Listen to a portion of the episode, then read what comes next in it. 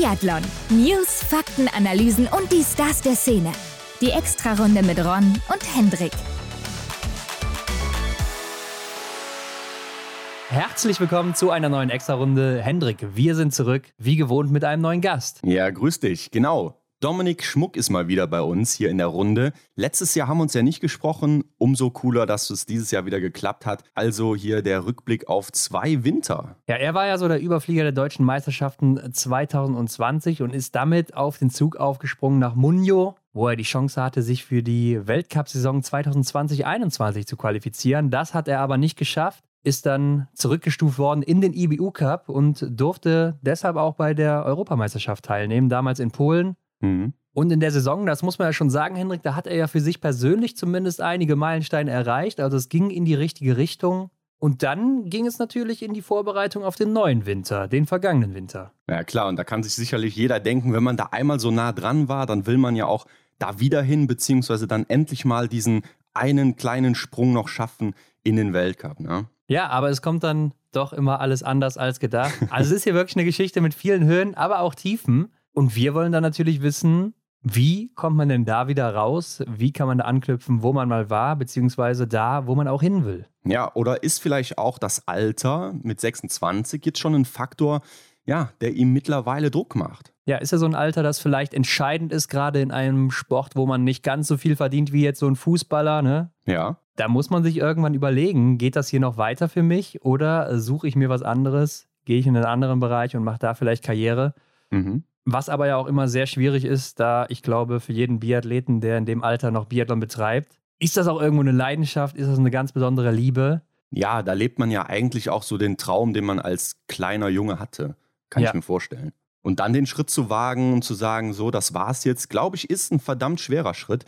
Ähm, wir haben ihn darauf angesprochen und wir wollen natürlich auch von ihm wissen, wie sieht er denn so seine Chancen in diesem Jahr denn der Weltcup fürs erste Trimester, der ist ja wahrscheinlich erstmal weg. Ja, also da sind andere Personen, die sich darum streiten aktuell. Ne? Wir wissen mhm. es ja schon aus den letzten Wochen. Vier Athleten bei den Männern, äh, die sich da um die letzten zwei Plätze bemühen. Und zwei davon werden dann eben runtergeschickt in den IBU Cup. Und das sind wahrscheinlich auch dann die ersten, die wieder hochkommen würden. Vermutlich, ja. Außer da ist jetzt irgendjemand, wie zum Beispiel Dominik, der dann im IBU Cup überragt. Aber Hendrik, in dieser Woche gab es ja noch einige andere Meldungen, unter anderem ja auch die französischen Meisterschaften Part 2 und dazu kommen wir jetzt. Frisch gewachst.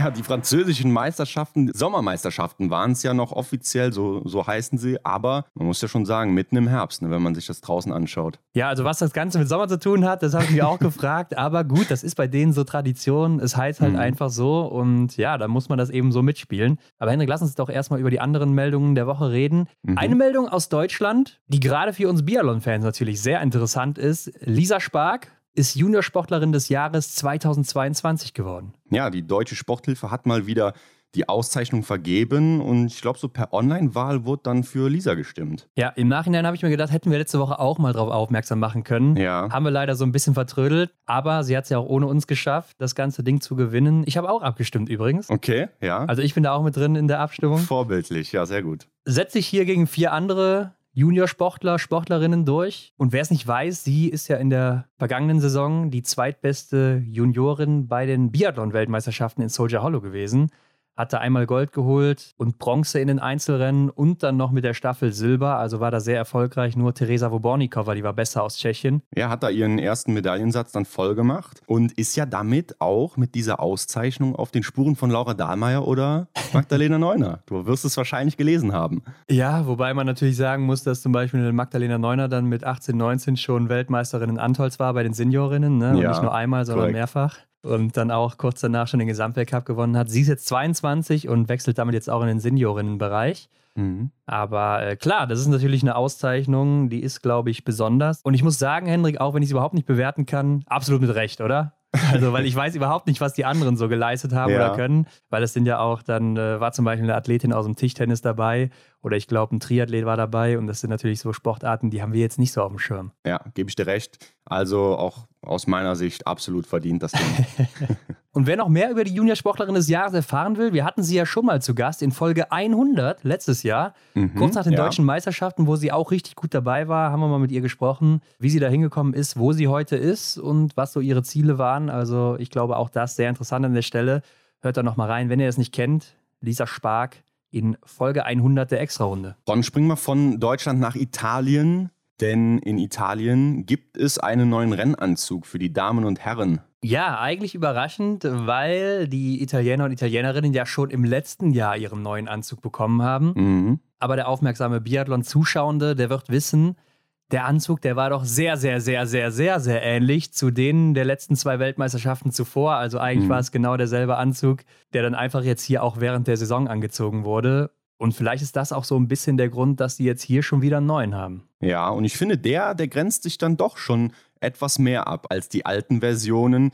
Wir haben hier einen sehr tief dunkelblauen, fast schon schwarzen Anzug. Ja, ich würde auch sagen, es ist sogar eher schwarz. Und dann, ich gucke gerade, ist es, es ist die Weltkarte, oder? Es ist nicht die italienische, also sonst hätte man diesen Stiefel ja wahrscheinlich. Also ja, da habe ich auch nachgeguckt. Ich habe gedacht, vielleicht haben sie sich das so tatsächlich einfallen lassen, dass die da irgendwie die äh, Grundrisse von der Weltkarte halt dargestellt haben. Ich glaube, es ist aber eher einfach willkürlich irgendwie. Ja, ich weiß es nicht. Also für mich sieht es so aus wie die Weltkarte und dann eben die Italienflagge in dieser Weltkarte drin. Also grün, weiß, rot von links nach rechts platziert. Ja, was kann man sagen? Bei den Männern genau in der Mitte, Hendrik. Genau in der Mitte. Ja, schön auf Hüfthöhe, ne? Ja, genau, so könnte man sagen insgesamt doch sehr, sehr simpel gehalten, dieser Anzug. Klar, dann hat man natürlich die vielen Sticker der ganzen Unterstützer, der ganzen Sponsoren da noch vertreten. Klar, müssen natürlich sein, aber für mich immer ein Dorn im Auge, weil das macht den Anzug jetzt nicht unbedingt schöner. Ne? Also wenn man das ja. alles mal wegmachen würde, so, dann wird das schon deutlich besser aussehen. Aber im Großen und Ganzen ist es nichts Besonderes. Mhm. Äh, man sieht ihn zwar jetzt auch nur von vorne, also ich weiß nicht, ob da hinten noch irgendwie was Besonderes dran ist, aber ansonsten doch sehr, sehr simpel. Und schwarz fällt jetzt wahrscheinlich auch nicht so sehr auf. Ja, ich weiß mhm. nicht. Ich muss sagen,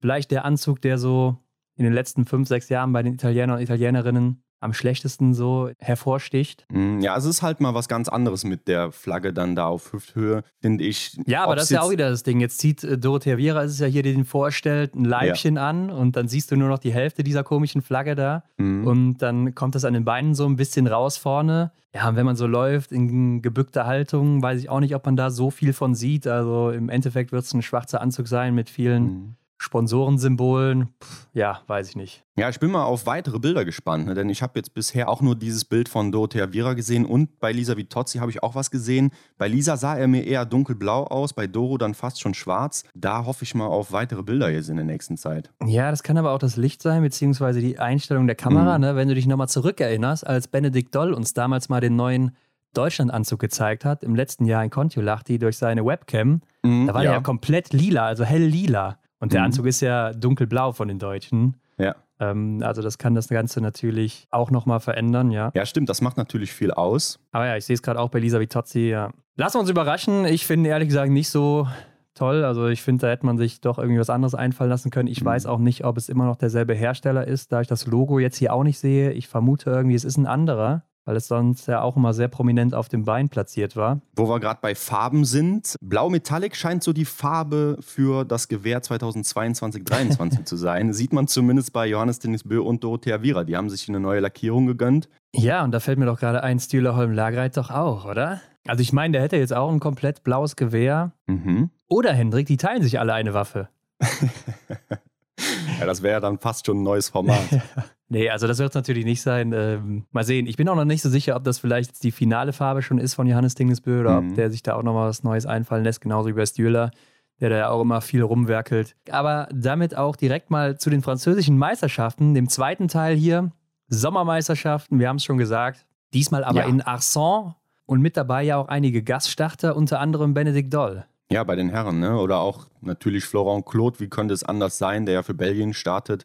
Thierry Langer nicht zu vergessen, auch aus Belgien. Richtig. Und bei den Damen äh, waren auch ein paar Belgierinnen dabei. Zum Beispiel Maya Klötens, die wir ja auch zum Beispiel bei dieser Eröffnung in Belgien gesehen haben. Mhm, ja. Die eigentlich Französin ist, aber jetzt auch für Belgien startet. Und Anna Gandler war dabei aus Österreich. Ja, und hat hier auch gute Leistung gebracht, muss man sagen. Ja, wird nämlich Vierte im Sprint der Damen. Das war das erste Rennen. Am Samstag auf Platz 1 ist Lü Jean Monod, die IBU Cup Gesamtsiegerin, Paula Botte auf Platz 2 und Caroline mhm. Colombo auf Platz 3. Die ersten beiden fehlerfrei, Caroline Colombo zwei Fehler und Anna Gandler als vierte dann ein Fehler, aber auch wieder eine ganz solide Laufleistung. Und sie ist natürlich von den Vieren hier die jüngste auch. Mhm. Aber sie war ja auch jetzt schon bei den österreichischen Meisterschaften ziemlich gut dabei. Also ich glaube, der Sprung ins Weltcup-Team, der ist ein sehr, sehr kleiner für sie aktuell. Ja, ich glaube, das tut ihr auch sehr gut, dass sie, äh, man hat es ja vielleicht auf Instagram gesehen, ähm, auch viel mit Emilien Claude zusammen trainiert oder auch dann halt mit ja, anderen Gruppen. Ja, ich glaube aber auch, dass sie in den letzten zwei Jahren so ein bisschen Pech hatte, gesundheitlich hier und da auch, ein paar ja. Probleme und deshalb auch die Leistung nicht so war, wie sie davor vielleicht mal war. Aber ja, zeigt dich jetzt hier deutlich verstärkt und immer noch Junioren. Ne? Also gewinnt damit hier auch die Junior-Wertung in Frankreich bei den Damen. Denn die nächste Juniorin ist dann fünfte Jean Richard mit zwei Fehlern die dann hinter ihr landet direkt. Ja, und die großen Namen haben wir jetzt noch gar nicht genannt irgendwie. Waren die nicht dabei oder was? Also ja, die, die fehlen hier, ne? Also Julia Simon sehe ich hier auf Platz 11 mit vier Fehlern. Ja, äh, Chloé Chevalier hast du natürlich übersprungen auf Platz 7 mit zwei Fehlern. Korrekt, ja. Und ihre Schwester Anaïs Chevalier-Boucher die wird hier 18. Die ja eigentlich die größte Favoritin fast schon in meinen Augen war, hier mit fünf Fehlern. Ja, mit Gilles Simon würde ich das auch so sehen, aber mhm. fünf Fehler, da müssen wir nicht lange drüber reden, dass das für einen Sprint einfach nicht ausreicht, wenn dann auch vorne ganz gut geschossen wird. Klar, Justine Brazers-Boucher, die hat Mutterschaftspause, die ist nicht Richtig. mehr mit dabei. Und damit springen wir doch mal zu den Herren. Hier gewinnt nämlich auch kein großer Name von denen, die man da vorne so erwartet, sondern Oscar Lombardo. Mhm vor Eric Perrault mal wieder, der ja auch schon bei der ersten Ausgabe im verkürzten Sprint, glaube ich, gewonnen hatte, ne? Ja. Und Florent Claude aus Belgien, der wird hier Dritter. Und die ersten beiden einen Fehler geschossen, Florent Claude zwei Fehler.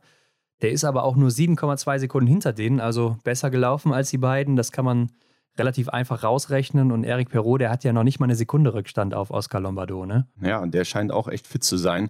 Benedikt Doll auf Platz 4 vertritt Deutschland ordentlich. Ne? Wenn man schaut hier, er hat ähm, vier Fehler insgesamt geschossen und hat im Endeffekt im Ziel nur 12 Sekunden Rückstand. Ja, also da muss man wirklich sagen, läuferig anscheinend in absoluter Topform, denn hinter ihm Kanton mhm. Maillet mit einem Fehler weniger. Ne? 20 Sekunden Rückstand schon fast. Der Gesamtweltcupsieger, also Benny, der zieht ihn hier richtig mal ab auf der Strecke. Vielleicht ist es ja aber auch, dass er jetzt Vater ist und das verleiht vielleicht auch ein bisschen Flügel. Ja, ich hätte eher gedacht, dass es etwas dämpft. Ne? Denn man hört ja zumindest immer wieder, dass der Schlaf dann da zu kurz kommt, aber vielleicht haben sie ja da ein gutes System. Ja, das kann natürlich sein. Äh, Sechster wird Emilien Claude mit mhm. zwei Fehlern. Und der nächste große Name ist dann auf Platz 10 mit Emilien Jacquelin. Fünf Fehler, davon vier stehend. Ja heftig. Äh, eine Minute acht Rückstand, also auch ganz solide gelaufen. Nicht im Bereich von Benedikt Doll, aber ich denke, läuferig ist das ganz okay. Fabian Claude finden wir noch auf Platz 13 mit fünf Fehlern. Ja, ich will aber davor noch auf Platz 11 Fabian Kaskel, auch aus Deutschland, noch ein Junior erwähnen, der mit ja. zehn Treffern hier dann eben Elfter wird. Und dann hinter Fabian Claude, den du gerade genannt hast, Antonin Gigonard, 14. geworden. Vier Fehler auch geschossen, 1,32. Ja, was schießen die da alles, die Frage? ja, ich überfliege hier gerade. Ich glaube, Fabian Kaskel ist sogar der einzige Mann, der hier fehlerfrei geblieben ist an dem Tag. Stimmt, aber läuferisch ist ja doch der Rückstand dann noch ein bisschen größer von ihm. Mhm. Eine Minute acht dann eben alleine auf den ersten und das mit einem Fehler weniger. Thierry Langer wird 26. mit drei Fehlern. Und damit gehen wir doch direkt mal in die Rennen vom Sonntag. Das war dann eben der Verfolger bei mhm. Damen und Herren. Ja, und ich kann mir vorstellen, die Damen, ähm, die im Sprint noch weit vorne waren, die hatten doch eine gewisse Art von Druck im Nacken. Ne? Wenn man weiß, so die äh, erfahrenen Athletinnen aus dem Weltcup, die sind noch alle hinter uns und äh, wir laufen jetzt hier vorne weg. Ich glaube, das war ähm, dann doch eine sehr spezielle Situation. Aber vielleicht auch Damen, die generell Druck im Nacken haben, weil sie einfach ins erste Team wollen, also mit ja. Caroline Colombo oder Lou Jean Monod sind das so welche, die da nach vorne rücken wollen oder müssen auch mittlerweile. Und ich glaube, die sind das vielleicht auch ein bisschen gewohnt und deshalb gewinnt hier vielleicht auch Caroline Colombo mhm. mit drei Fehlern insgesamt vor Gilles Simon, die vom Platz 11 auf 2 vorläuft, die zwei Fehler nur geschossen hat, aber auch sehr gut gelaufen ist. Also ja. wer da auch mal in den Stream, den es ja gab, reingeguckt hat, der hat gesehen, die hat da ordentlich Gas gegeben. Vielleicht auch mhm. Gas gegeben, so ein Begriff, den sollte man aktuell nicht anwenden. Ja, Schwierig. Ähm, und Platz 3, Chloe Chevalier, auch von Platz 7 vorgelaufen, mit nur einem Fehler. Also sehr gut geschossen hier an dem Tag. Ja, und die Siegerin aus dem Sprint, Lou Jean Monod, wird hier Sechste mit vier Fehlern. Vor Anna Gandler, siebte geworden, dann mit fünf Fehlern. Anaïs Chevalier-Boucher ist hier nicht mehr gestartet in dem Rennen. Von Platz 18 hat sie dann wahrscheinlich nicht so viele Chancen mehr gesehen. Ich weiß es nicht. Äh, vielleicht hat sie sich auch einfach nicht fit gefühlt dann im Nachhinein. Ja, vielleicht auch wieder eine Thematik äh, bezogen auf die Trainingsphase, in der sie gerade ist. Wobei Wettkampf, so sagt man ja, ist das beste Training. Wer weiß, was da los war. Ja, aber es darf auch nicht zu viel werden, ne? Und dann eben mit genau, dem ja. Training überlappen. Also von daher, sie hat ja auch ein paar Rennen mitgemacht, Marta Foucault Nordic Festival zum Beispiel oder auch die anderen französischen Meisterschaften in äh, Frankreich, äh, in, in Norwegen beim Blink Festival war sie, war sie da dabei, ich weiß es nicht mehr. Da haben nämlich ja auch ein paar gefehlt. Aber ja, auf jeden Fall war sie eben hier nicht mehr mit am Start. Und dann bei den Männern, Hendrik, da, äh, ich weiß nicht, ob du in den Streamer reingeguckt hast, der war ja gar nicht so verkehrt, muss man mal gerade sagen. Ne? Also können wir mal gerade drüber reden. Ja. Ich fand, von der Kameraführung und so war das ganz okay gemacht. Ich fand, man hätte vielleicht so ein paar mehr Close-ups noch einbauen können, hier und da, zum Beispiel am Schießstand oder im Zielbereich, finde ich das immer ganz interessant, mhm. gerade dann auch bei den Verfolgern oder Sprints natürlich, wenn da einer mal ins Ziel kommt. Aber ich fand, den Verfolger konnte man doch so sehr gut verfolgen. Für einen Sprint, da fehlte so die Grafik, ne? Da gebe ich dir recht. Ja, der Sprint, der war gar nicht so sehr interessant zu verfolgen, muss ich ehrlich gestehen. Aber der Verfolger, der war schon gut. Ne? Also sie haben ja dann auch schon mal einen Splitscreen eingespielt, so wie man das auch im Weltcup kennt, ne? wenn an verschiedenen Situationen im Rennen was passiert. War schon gut gemacht. Die Anzeige hin und wieder war dann schwierig, aber ich glaube, man konnte im Endeffekt wirklich viel mitnehmen. Ja, also auch weil man das Rennen ja so ein bisschen verfolgt dann und dann weiß, ah, der ist jetzt da, der ist jetzt da, das kann man halt dann einfach so ein bisschen mitkriegen, auch wenn man keine mhm. richtige Grafik hat. Aber beim Sprint, ja, ohne Zeiten und Anzeigen, das da weißt du einfach nicht, wer ist jetzt gerade wo oder man hat ja auch nicht die Fehler richtig angezeigt bekommen. Mhm. Von daher war das schon recht schwierig dann oder fast unmöglich auch eigentlich zu verfolgen live. ja, das stimmt. Aber okay, der Verfolger hat es ja wirklich in sich gehabt. Ne? Also ich will hier nochmal auf das letzte Schießen eingehen. Denn da standen ja vier Herren, die noch hätten gewinnen können. Ne? Fabien Claude, Emilien ja. Jacquelin, Martin Bourgeois heißt er, glaube ich. Ja, und, ja, Bourgeois. Ja, Benedikt Doll. Benedikt Doll hätte auch ja. gewinnen können hier. Der Mann mit dem roten Sturzhelm. Wobei, ja. da gab es auch noch einen anderen Franzosen, der hatte auch einen, ist mir aufgefallen. Aber so kennt man ihn ja im Sommer, ne? Ja, also alle vier gleichzeitig beim letzten Schießen. Eigentlich so ein Ding, wo man ja sagt, Emilien Jacquelin, der Meister der Verfolgung, ja. der Meister des Schnellschießens, gerade im Stehendanschlag, der holt sich das Ding doch hier. Ja. Aber der schießt dann einfach mal fast alles vorbei, außer eine Scheibe. Ja, vier Fehler gönnt er sich im letzten und das hat man mal wieder gesehen. Wir können ja. hier jetzt mal so einen Knopf einspielen, irgendwie eine Rubrik, ähm, die äh, tollsten Momente von Emilien Jacquelin, denn hier war es mal wieder soweit. er haut da richtig seine Stöcke in die Matte, als wollte er mit einem Speer so einen Fisch angeln, hatte ja. ich das Gefühl. Ja. Also er war sichtlich enttäuscht. Und ich glaube, da ist ihm auch das ein oder andere Wort so im Kopf herumgeschwirrt, was er vielleicht gerne hätte rausschreien wollen. Ja, ich bin mir nicht so sicher, ob es nur im Kopf war, Hendrik. Also, man hat zwar keinen Sound gehabt, aber ich will mir ja. vorstellen, äh, da ging mal so ein Schrei dann auch durch den Schießstand. Wobei ich glaube, man darf da gar keine Geräusche von sich geben. Ne? Also mhm. außer Atmen was ja auch schon mal viele genutzt haben, so in der Vergangenheit. Man erinnert sich an die lauten Atmer von Martha Foucault zum Beispiel. Ja. Aber okay, er sollte vielleicht seine Emotionen gerade am Schießstand dann noch für, ein bisschen für sich behalten, weil da könnte das die Athleten noch ein bisschen mehr beeinträchtigen als vielleicht auf der Strecke. Aber es war ja dann bis ins Ziel sehr spannend, denn Benedikt Doll und Fabien Claude, die waren auf der letzten Runde gemeinsam unterwegs. Beide einen Fehler geschossen beim letzten Schießen. Mhm. Und läuferig auch echt gut unterwegs. Und ich habe natürlich direkt gedacht, Hendrik, also wenn der Benny den jetzt nicht hier auf der Strecke abhängt, dann macht er nachher einen Sprint, der Fabian. Ja. Und dann war es das für den Benny, ne? Also so ist es ja dann auch gekommen. Er hat nur recht früh schon angezogen, so 300 Meter vom Ziel, würde ich sagen. War er auf einmal weg und äh, Benny konnte auch nicht mehr wirklich mithalten. Ja, zwischenzeitlich hat Benny ja mal die Führung übernommen und dann, also ich weiß nicht, das war auch wahrscheinlich der Kameraeinstellung geschuldet, ist Fabian ja plötzlich explodiert. Ne? Also er hat den Benny ja ordentlich stehen lassen. Da sah er leider sehr, sehr alt aus gegen den Franzosen. Aber das war eine, also brutal vom Fabian Claude. Wir haben ihn ja auch in Belgien erlebt. Du hast es ja eben bei den Damen schon angesprochen. Da haben wir auch gesehen, wie er da agiert hat. Also wirklich beeindruckend. Also ich glaube auch so im Sprint ist er einer der stärksten im Weltcup, ähm, wenn es da auf die Zielgerade mhm. geht oder so. Dann gibt es wenige, die den schlagen können. Ähm, man muss dazu sagen, Benny, der hat danach noch ein Interview gegeben auf Englisch, kurz da in diesem Stream. Mhm Äh, fand ich übrigens auch cool, dass man sowas noch gemacht hat. Ne? Klar, Französisch verstehen wir jetzt nicht so gut, ja. aber auf Englisch kein Problem. Und er meinte auch, dass er so ein bisschen müde war und dann auch wusste, hier im Sprint habe ich wahrscheinlich keine Chance gegen ihn. Hm. Und hat ihn dann wahrscheinlich auch ein bisschen ziehen lassen, aber er hat natürlich auch hier im Vergleich zu Fabian Claude fünf Fehler mehr geschossen. Also sieben Scheiben hat Benny stehen lassen von 20 und Fabian Claude eben nur zwei Fehler geschossen. Und das merkst du wahrscheinlich dann auch am Ende noch in den Beinen. Ja, gut, dass du es hier nochmal erwähnst. Wahnsinn. Das zeigt ja wirklich, dass Benedikt Doll aktuell in einer sehr guten Laufverfassung ist. Ja, das kann man nicht anders sagen. Also von 4 auf 2 vorgelaufen, Fabian Claude von 13 mhm. auf 1, dann eben nur zwei Sekunden Rückstand für Benny. Also starkes Rennen und äh, er ja. hat ja hier mitgemacht, weil er eben Vater geworden ist und dadurch ja die Sommer-WM verpasst hat und auch die deutsche Meisterschaft, aber auch nicht ohne Rennen eben aus dieser Vorbereitung gehen wollte jetzt im Sommer.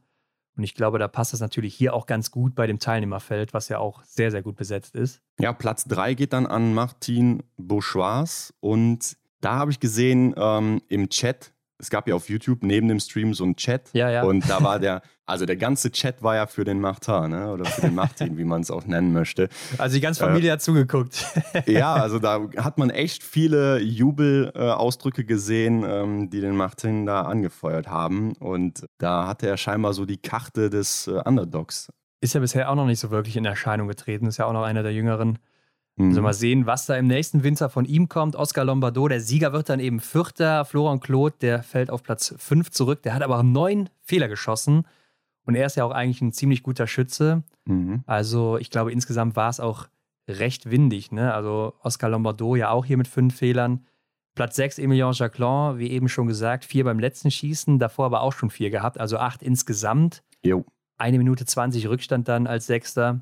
Also hier in den ersten sechs dann Leute zu sehen mit sieben Fehlern, mit acht Fehlern und mit neun Fehlern, das ist schon ungewöhnlich. aber Benny hat es auch so ein bisschen im Interview gesagt, dass es gar nicht so windig ist, aber am Schießstand kommt dann schon so eine Brise rein, die mhm. relativ schwierig zu handeln ist. Ja, und das war natürlich unter anderem dann auch ein Grund. Emilien Claude wird dann Siebter und Kantor Jomayer wird Achter.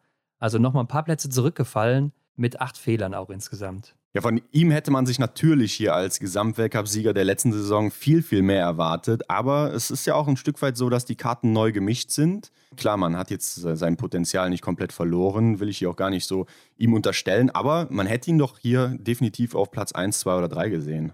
Ja, ganz klar. Ich weiß nicht, eins, zwei oder drei in Frankreich, das Feld ist natürlich schon stark. Das ist jetzt keine Überraschung, wenn dann mal ein Eric Perrault oder ein Emilien Claude auch auf dem Podium stehen mhm. und daneben vielleicht noch ein Emilien Jacquelin und dann ist da kein Platz mehr für einen Canton Fiormaillet. Aber ich weiß nicht, das darf man auch nicht überbewerten. Ne? Wir wissen jetzt auch nicht, in welcher Phase er aktuell so steckt. Richtig. Und äh, ich glaube schon, der wird auch wieder einer der Top-Kandidaten auf dem Gesamtweltcup sein jetzt im nächsten Winter. Also da müssen wir uns keine Sorgen machen. Auch läuferig, denke ich, da äh, wird schon wieder einiges geboten werden von ihm. Sehe ich jetzt hier nicht so kritisch. Ähm, der hat übrigens auch wieder eine neue Folge rausgebracht auf YouTube von seiner mhm.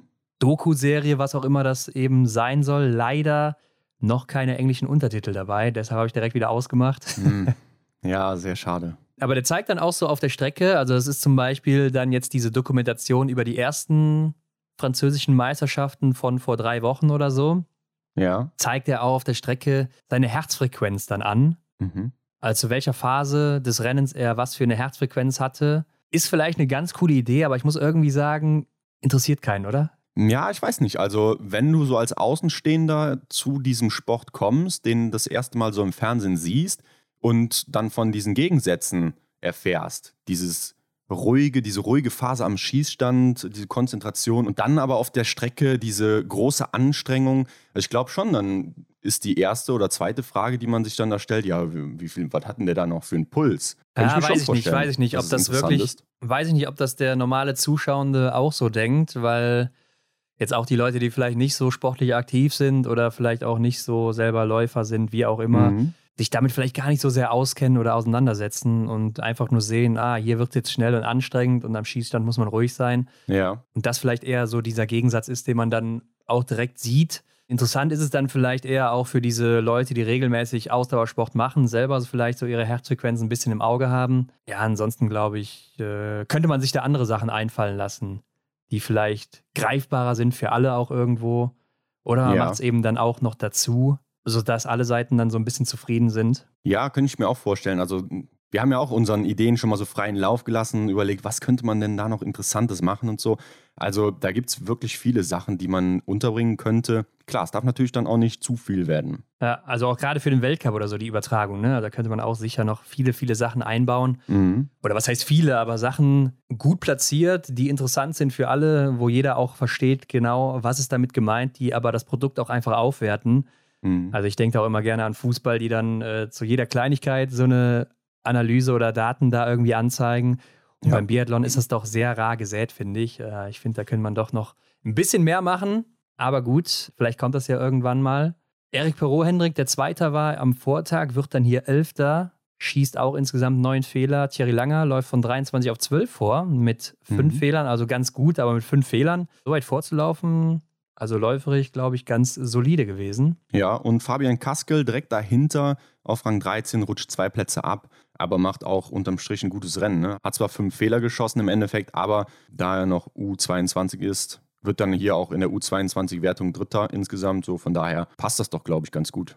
Ja, ist immerhin auch vor Antona Giunar 19. geworden mit mhm. fünf Fehlern hier. Also der rutscht auch nochmal fünf Plätze ab im Vergleich zum Vortag. Damit sind wir auch durch dann hier in Frankreich. Und das ist ja dann auch so der Abschluss der wirklichen Sommermeisterschaften. Also jetzt kommt nichts mehr ja. aus keinem Land, zumindest keinem großen, das ich jetzt wüsste.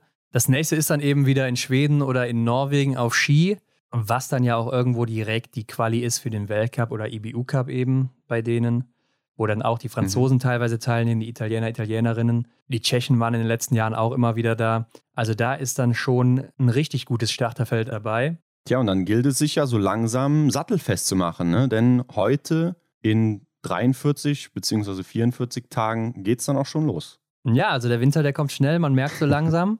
Und damit nähern wir uns ja auch aus deutscher Sicht immer weiter der Heim-WM in Oberhof. Und hier, Hendrik, haben wir ja noch eine kleine Meldung am Ende dieser News, denn da wird es ein Angebot geben für Sehbehinderte. Und zwar wird da bei der Biathlon-WM 2023 in Oberhof eine Audiodeskription sein für Sehbehinderte an allen Wettkampftagen. Da stehen dann jeweils zwölf Plätze für Sehbehinderte zur Verfügung. Mhm. Sitzplätze sind das alles. Und die dürfen eine Begleitperson mitnehmen, die dann auch direkt freien Eintritt erhält.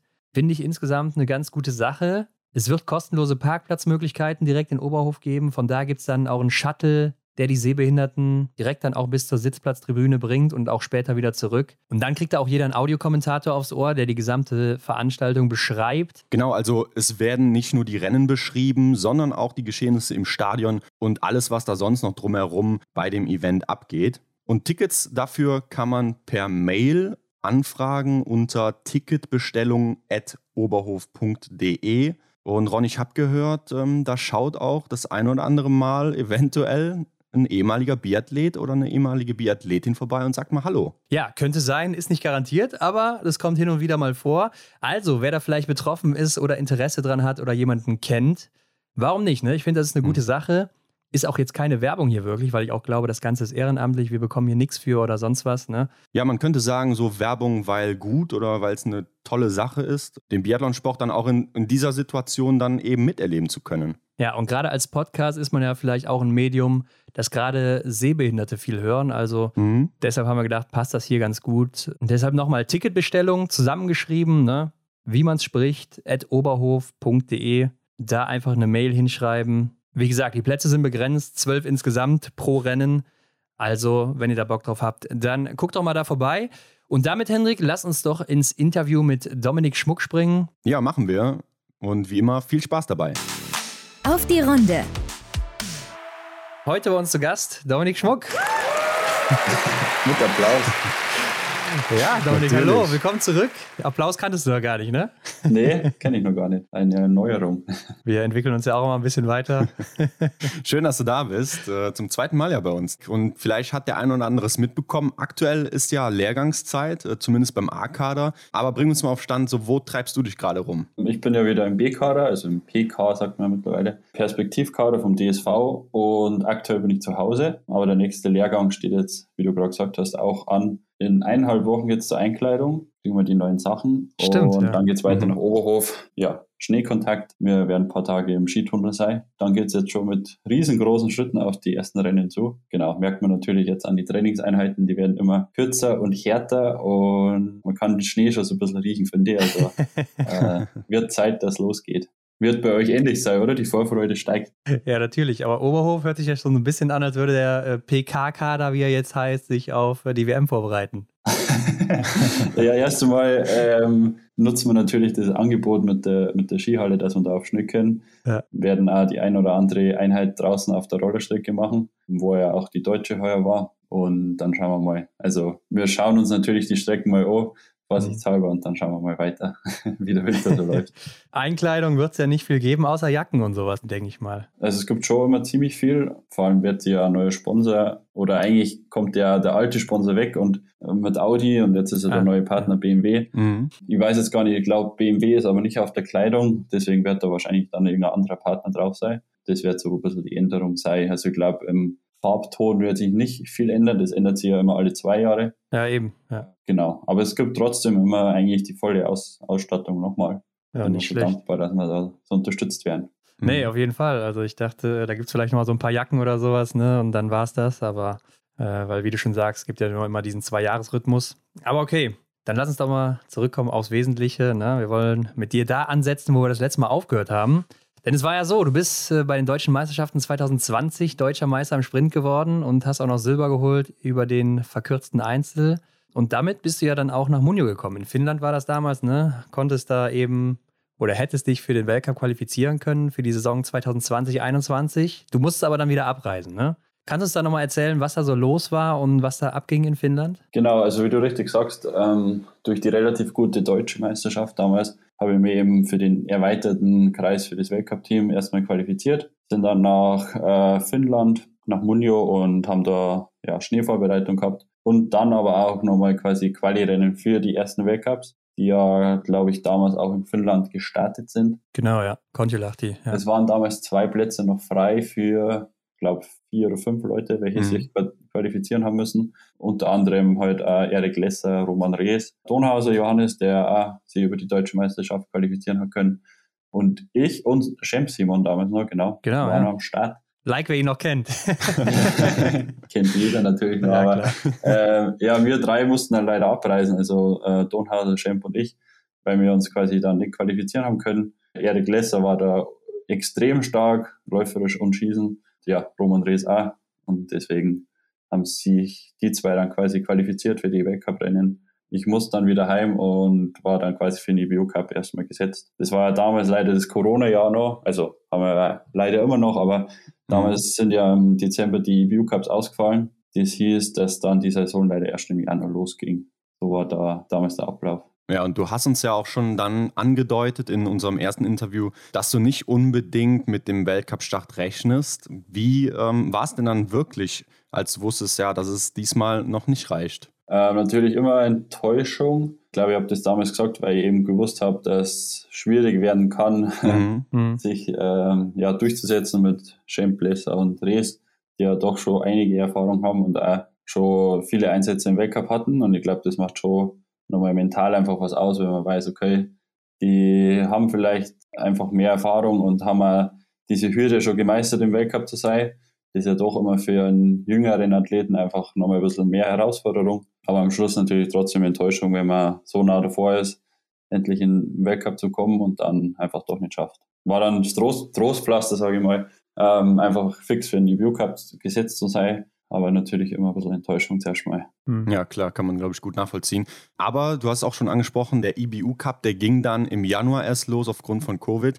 Da haben wir uns gefragt, wie hältst du denn da dich selbst und dann auch eben deine Motivation auf so einem Top-Niveau in der Zwischenzeit? Ähm, wir haben da zum Glück, da waren ja der, der komplette B-Kader dann in Ruppolding. Also es war ja für die B-Kader-Leute, die sich quasi nicht über die deutsche Meisterschaft qualifizieren konnten, ähm, hatten ja noch Quali-Wettkämpfe und wir hatten ja damals das Glück, dass in Ruppolding schon ziemlich viel Schnee ausgefahren wurde vom Schnee, Schneedepot und die Strecken soweit ganz gut hergerichtet waren.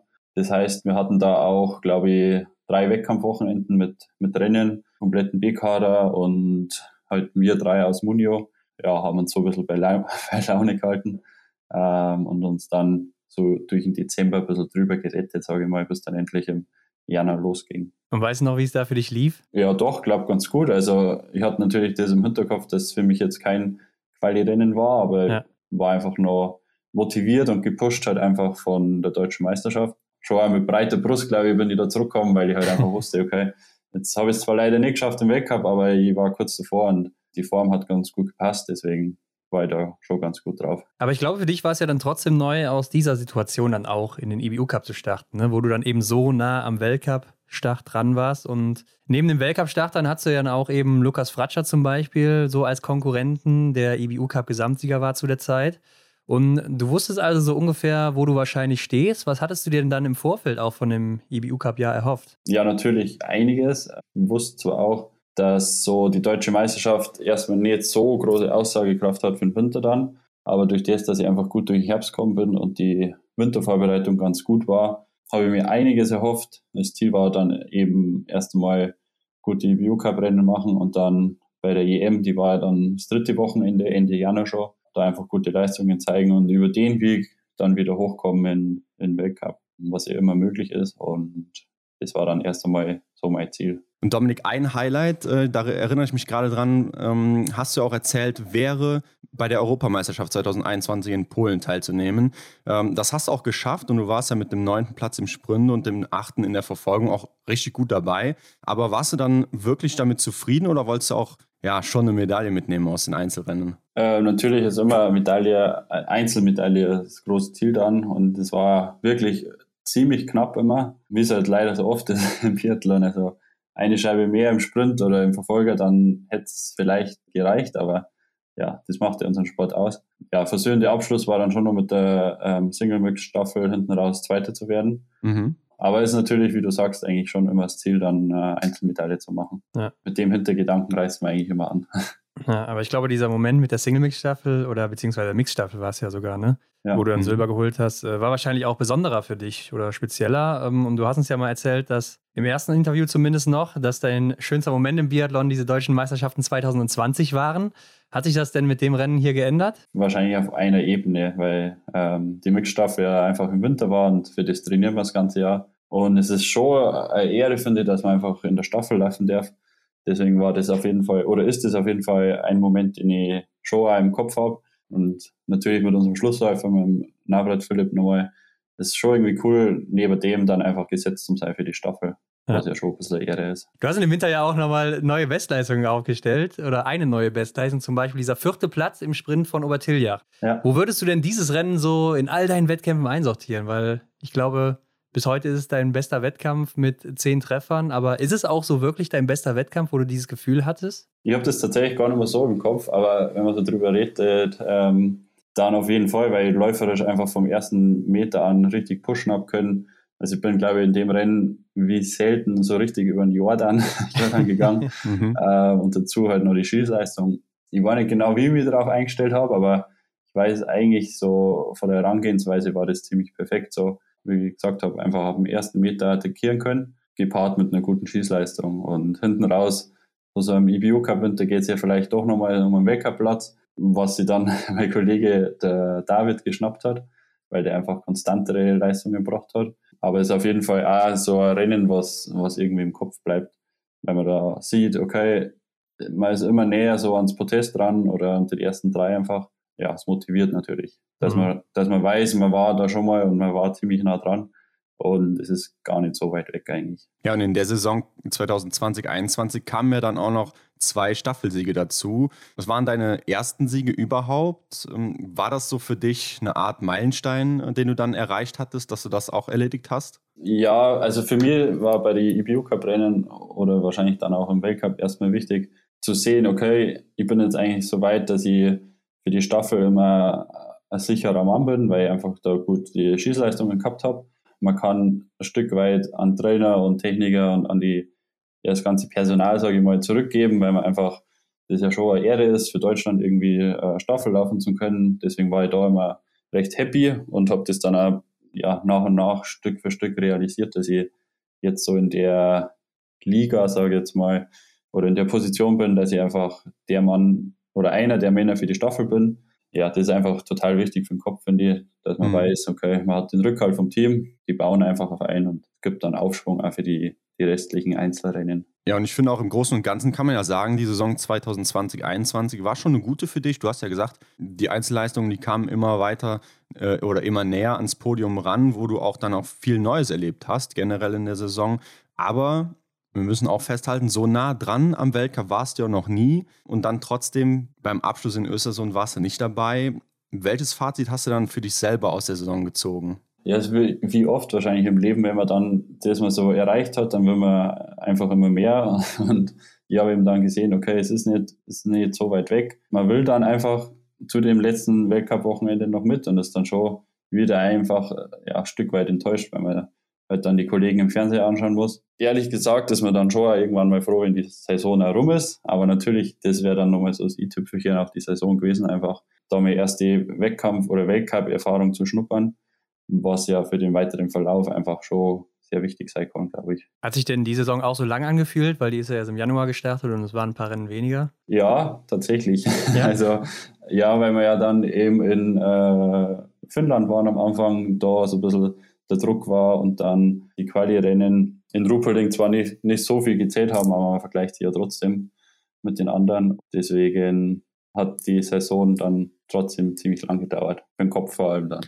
Ich könnte mir aber vorstellen, dass ja gerade dann so eine Saison, wo du halt so nah dran warst am Weltcup und auch ja dann viele neue große Dinge für dich selbst erlebt hast, dass das unheimlich viel Motivation mitgibt für den nächsten Winter oder auch die Vorbereitung, oder? Wie war das bei dir? Auf jeden Fall. Also, wie ich glaube ich vorhin mal kurz angedeutet habe, man ist dann hinten raus vor so einer längeren Saison, wo man einfach schon viel unterwegs ist und teilweise sich selber Druck macht oder vor außen verspürt einfach, dann schon einmal kurz froh, äh, Biathlon Biathlon sein zu lassen und einfach den Schnee für sich selber, den Frühlingsschnee und die Frühlingssonne dann zu nutzen und einfach ein bisschen abzuschalten. Aber es schaltet sich dann schon relativ schnell um Einfach, man macht sich dann viele Gedanken, was man bessern kann, setzt sich neue Ziele und mit so einer Saison im Rücken, wo man einfach weiß, okay, man ist ziemlich weit gekommen, aber es hat einfach noch nicht ganz, ganz gereicht, aber es ist einfach nicht mehr so weit weg, ist man umso motivierter und freut sich dann schon, wenn im Mai das Training wieder losgeht. Und ich habe mir dann auch Gedanken gemacht, eben wie vielleicht die paar Prozent nach vorne aufholen kann. Ja, man setzt sich da mit den Trainern zusammen, was man so trainiert hat, wie der Aufbau war, wie die Eindrücke ähm, waren und was man einfach als Team verbessern kann. Ja, was war das bei dir, was du da noch machen wolltest, um die Prozent rauszuholen? Ich wollte einfach mit den Leuten trainieren, die da sind, wo ich hin wollte oder hin will. Also bei unserem Stützpunkt ja mit Kühn und Navrat. Ja. Mhm. Die haben bis dato in einer anderen Trainingsgruppe trainiert und deswegen habe ich dann auch zu denen in die Gruppe gewechselt, beziehungsweise waren dann ja die ganzen Männer ja am Stützpunkt Ruppelding eigentlich dann in der Gruppe, wo Kühn und Navrat auch waren weil mein Gedanke einfach der war, wenn ich da hin will, muss ich ja mit denen trainieren, täglich sehen, wo die so den Standard setzen, weil die ja doch ziemlich, ziemlich schnell sind im Weltcup. Ja, ja. Mhm. Wenn man täglich halt von denen irgendwie was lernen kann, dann kann es auf jeden Fall nicht schaden. Habe ich mir zumindest gedacht. Ja, wie war das dann mit den beiden in der Vorbereitung? Ja, gut. Also persönlich kennt man sie ja natürlich. Ähm, habe auch schon mit beiden mal trainiert. Deswegen war jetzt die Umstellung nicht so, nicht so groß. Im Endeffekt ist Training jetzt auch nicht komplett anders oder machen auch nicht recht viel was anderes. Deswegen hat das soweit ganz gut funktioniert. Also du hast dann auch nicht ähm, irgendwelche großen oder größeren Lücken so erkannt, dass, dass du dann doch noch vielleicht so äh, mehr als 2% hinterherhängst? Ähm, tatsächlich bin ich, oder ist es allgemein auffällig, dass es ähm, so die Trainings- und Wettkampftypen gibt. Und es gibt da einige, ohne dass ich jetzt sagen möchte, dass die zwar dazugehören, aber es gibt einige, die einfach vom Training nochmal ein paar Prozent zum Wettkampf drauflegen und mhm. deswegen kann das auch manchmal täuschen. Ich würde jetzt eher sagen, ich bin teilweise noch mehr der Trainingstyp, der gern und viel trainiert und da ganz gute Leistungen macht ähm, und viel im Training aushält. Aber bei mir ist halt das Manko noch, dass ich das auch öfter im Wettkampf dann zeigen muss und rüberbringen muss. Ähm, deswegen waren da jetzt im Training die Unterschiede nicht, nicht so groß. Mhm. Was man aber ja schon ehrlich sagen muss, die sind ja dann schon viel auf A-Kader-Lehrgängen unterwegs. Ja. Und wenn die dann heimkommen nach eineinhalb, zwei Wochen, dann haben die ja einen anderen Trainingsplan erst ein bisschen. Und deswegen im Verlauf oder umso näher die Saison rückt, umso weniger trainiert man eigentlich auch zusammen vielleicht ergeben sich da dann auch die Unterschiede. Ja, aber ich kann mir vorstellen, da muss man auch sicher aufpassen, sich dann nicht zu übernehmen, oder? Dass man nachher irgendwie zu müde ist dann zum Saisonstart, weil die vielleicht ein höheres Pensum gehen können als man selbst? Auf jeden Fall, wobei schon mir zutraut, dass ich mittlerweile ziemlich viel eben Trainingvertrag, aber es ist schon auch wichtig, dass man dann einfach auf sich selber schaut, nicht zu sehr viel Vergleiche zieht mit anderen. Wir hatten aber letztes Jahr schon im Sommer eigentlich ganz einen, ganz einen guten Drive, so im Sommer, gutes Team zusammengewachsen. Wir haben ja dann, oder ich habe ja dann einen anderen Trainer gehabt, also mhm. vor zwei Jahren, wo die gute Deutsche war und mit relativ guten Winter war ja beim äh, Krugremo. Und letztes Jahr habe ich dann gewechselt zum Bundesdori, wie wir sagen, also zum Steuerdori und zum Kellernick in die Trainingsgruppe. Da haben wir schon vom, vom Trainingsaufbau ziemlich viel verändert, was mir rückblickend nicht ganz so gut in die Karten gespielt hat. Okay. Und jetzt haben wir wiederum einen anderen Trainer und jetzt sind die ganz gute Dinge aktuell. Okay. Ja, dann springen wir doch mal rein in die vergangene Saison 2021-22. Da warst du auch wieder im IBU Cup unterwegs, aber nicht zu Beginn dabei. Ne? Du bist erst ab Januar in Bresno dazu gestoßen. Ähm, ja, jetzt packe ich einfach mal einen Klassiker aus. Woran hat es gelegen, Dominik? Klassiker, ja. Genau, es war auf jeden Fall alles in allem ziemlich schwierige Saison für mich. Ja. Ähm, wie du richtig sagst, natürlich war das Ziel, äh, mich in Obertiljach Anfang der Saison zu qualifizieren. Da wurde ja das Quali-System so ein bisschen umgestellt von vorletzten auf letztes Jahr. Hatte das leider nicht geschafft, ähm, hatte da einfach keine gute Form äh, in Obertiljach, war nicht schnell genug und auch nicht treffsicher genug. Dann habe ich eigentlich schon gewusst, okay, das erste EBU Cup Trimester wird schwierig, da gleich wieder reinzukommen, weil dann die Leute erstmal äh, ja, wegfahren und äh, schon ein bisschen Zeit haben, einfach Leistung zu zeigen. Dann hat sich tatsächlich eher der, der Blick und Fokus schon auf die ersten Januar EBU Cups gerichtet, wo ich ja dann auch irgendwann eingewechselt worden bin. Ja. Aber es war eigentlich so ein ständiges Auf und Ab. Ich habe ja, körperlich einfach dann gemerkt, es geht einfach nicht ganz so leicht irgendwie die Saison und man versucht dann immer die Kurve irgendwie zu kriegen, aber hatte schon also ein bisschen im Hinterkopf.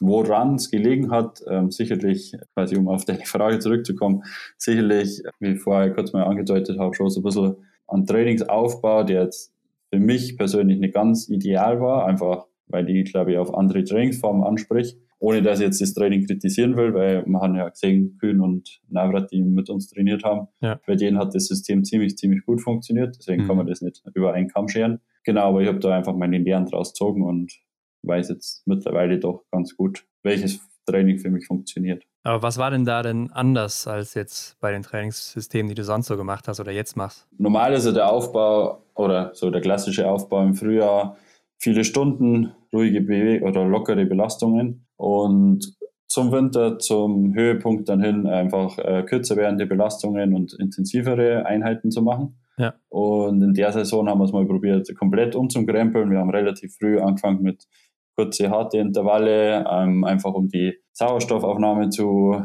zu erhöhen. Also haben da ein bisschen ja, mit wissenschaftlichen Hintergedanken an das Ganze gegangen, haben da einfach ein bisschen mehr ausprobiert. Ähm, Habe ich aber auch total cool gefunden, weil man durch so sowas auch einiges lernt. Das war so das, der, die krasseste Umstellung einfach von dem Aufbau her, was wir da gewählt haben. Also das heißt, Sie haben da einfach ein paar Intervalle mehr mit reingemischt und aber zum Ende hin trotzdem wieder auch ein bisschen rausgenommen, oder? Weil ich kann mir nicht vorstellen, dass man dann zum Ende hin wieder längere und laschere Einheiten macht. Hm, ja, wir haben es so gemacht, dass wir im Frühjahr quasi die ähm, langen, lockeren Einheiten gemixt haben mit ja. hochintensiven Einheiten so 30, 30 Sachen zum Beispiel, also 30 Sekunden Vollgas, 30 Sekunden Pause. Das aber schon ein, zwei Mal in der Woche und sind dann Richtung Winter eher umgestiegen auf so die klassischen Sachen. Sechs mal fünf Minuten Schwellentempo, um dann quasi diesen kurzen Reiz in das bisschen längere Laufen reinzubringen. Ja, okay. Genau. Aber wie ich vorher gesagt habe, das ist total typabhängig, wer wie aufgebaut ist und das hat einfach trainingswissenschaftlich äh, ziemlich Unterschied dann. Ja, klar. Vielleicht auch bei Kilo Navra so ein bisschen Richtung Olympia geguckt damit, ne? Könnte ja auch sein, dass man Auf da vielleicht Fall, so ein bisschen ja. darauf abgezielt hat. Aber okay. Ähm, du hattest ja dann vor den Europameisterschaften am Aber nur zwei Einsätze im IBU Cup. Da fragt man sich natürlich, wie hast du es denn dann überhaupt noch dahin geschafft? oh, gute Frage. Ja, also was ich sagen kann, dass die äh, Leistungen soweit in Ordnung waren in der dritten Liga, im Deutschlandpokal, ja, wäre ja dann schon ein Auge geworfen, wie sind da die Leistungen ja. ähm, und wie bin ich dann einfach im Vergleich zu den Athleten, die auch im IBU Cup eingesetzt waren, wie waren die Leistungen und ich glaube, damals war dann die Konkurrenz Kaiser, Dorf, Donhauser, irgendwie so. Dann wahrscheinlich über viel Glück und Trainerentscheid habe ich den Platz dann doch noch bekommen. Ja. Wobei da ja schon eine Unruhe war, ähm, weil wir damals Quali in Oberhof hatten und da hat es ein bisschen Kommunikationsschwierigkeiten gegeben. am Ende war ich dann, ja, sage ich mal, der glückliche, glückliche Gewinner und habe so halt für die EM qualifizieren können. Ach, das war diese Story, wo Florian Holland und Matthias Dorfer da weit vorne oder vorne waren zumindest irgendwie. Genau, in der Quali-Liste. Und dann wurde sich aber für Platz 3 und 4 ja, entschieden. Genau. Ja gut, auf jeden Fall warst du da mit dabei, ne? Bei den Heim-Europameisterschaften 2022 am Arba in Bayern. 25. Platz im verkürzten Einzel, 11. im Sprint und dann 16. im Verfolger mit 8 Fehlern, ne? Ich meine, das Rennen, wer es gesehen hat, das war ja vom Winde verweht und ich glaube, da gibt es auch noch bei dir auf Instagram ein Video von. Ja. Aber wie geht man denn als Athlet mit so einem Einfluss von außen um, wenn dir da so der Wind um die Ohren fegt? Ja, es war schon vorhergesagt und es war beim Anschießen schon ziemlich windig. Ja. Ich habe mich eigentlich so darauf ein, eingestimmt, dass ich ähm, ja, Positives daraus ziehen kann und ähm, vielleicht mit ein bisschen Glück vielleicht auch mal ein Loch erwischt beim Schießen und so, aber dann ist es dann natürlich so erwischt. Hätte jetzt auch nicht gedacht. Also man nimmt es dann einfach hin. Ähm, man ist froh, dass man das Rennen machen kann, weil wenig später in Osnabrück, glaube ich, war es, ja. wurde dann ein Rennen im IBU Cup wegen Wind abgesagt bei uns mhm. Männer. Das ist natürlich dann auch ziemlich schade, deswegen waren wir soweit froh erstmal, dass wir das Rennen irgendwie machen konnten. War natürlich schwierig, aber bei viermal Schießen ist ja auch die Wahrscheinlichkeit groß, dass einfach jeder mal eine Windböe erwischt. Mhm. Deswegen waren acht Fehler wahrscheinlich gar nicht so schlecht. Ja, ich meine, wenn du von Platz 11 auf 16 zurückfällst, dann ist es wahrscheinlich wirklich gar nicht so schlecht mit acht Fehlern dann. Ähm, aber hat man als Athlet da überhaupt noch Bock, dann äh, weiterzumachen, wenn da einem, also wer sich das Video mal anguckt da bei dir, das ist ja schon wirklich krass, ne? Hm, ja, aber durch das, dass wir relativ zur gleichen Zeit gestartet sind und wie gesagt habe, über vier Schießen, ja, man versucht sich dann auch vieles schön zu reden Eigentlich habe ich schon gehofft bis zum letzten Schießen, weil da natürlich extrem viel passieren kann. Wenn ich hinten raus irgendwie mit einer Null durchkomme oder so, dann ja, spült es einen doch nochmal ganz schön vor. Was aber da gut war bei dem Verfolger, dass die Laufzeiten gut waren und auf das habe ich dann so ein bisschen mein Augenmerk gelegt, gehört auch mit dazu. Aber war das so eine Situation, die man vorher auch schon mal trainiert hat? Also ich kann mir vorstellen, wenn so ein Wetter draußen ist und es steht ein Training an, vielleicht sagt man dann, na gut, komm Jungs, wir gehen doch irgendwie ja. Indoor auf die Rolle oder so, statt äh, sich da dann an den Schießstand zu legen, oder? Ja, tatsächlich bei so krassen Bedingungen habe ich jetzt auch noch nie geschossen. Aber man, man versucht eigentlich schon, wenn es jetzt mal windig ist, ähm, zum Beispiel bei uns in Ruhpolding ist es ja sehr, ähm, sehr gut zum Schießen, also kaum Wind. Ja. Ähm, man weiß aber, dass Nachmittag der Wind auffrischt und da versucht man schon ab und zu mal, dass man einfach Nachmittag Schießtraining legt, mhm. ähm, weil bei jedem Wettkampfort eigentlich Wind ist, fast aus dem Ruhpolding und deswegen versucht man dann schon einfach ähm, ja, sich auf den Wind einzustimmen weil es ja schon einige Sachen gibt zu beachten. Mhm. Aber bei so krassen, bei so krassen Winden und fast Stürmen gehen wir jetzt dann auch nicht raus. ja.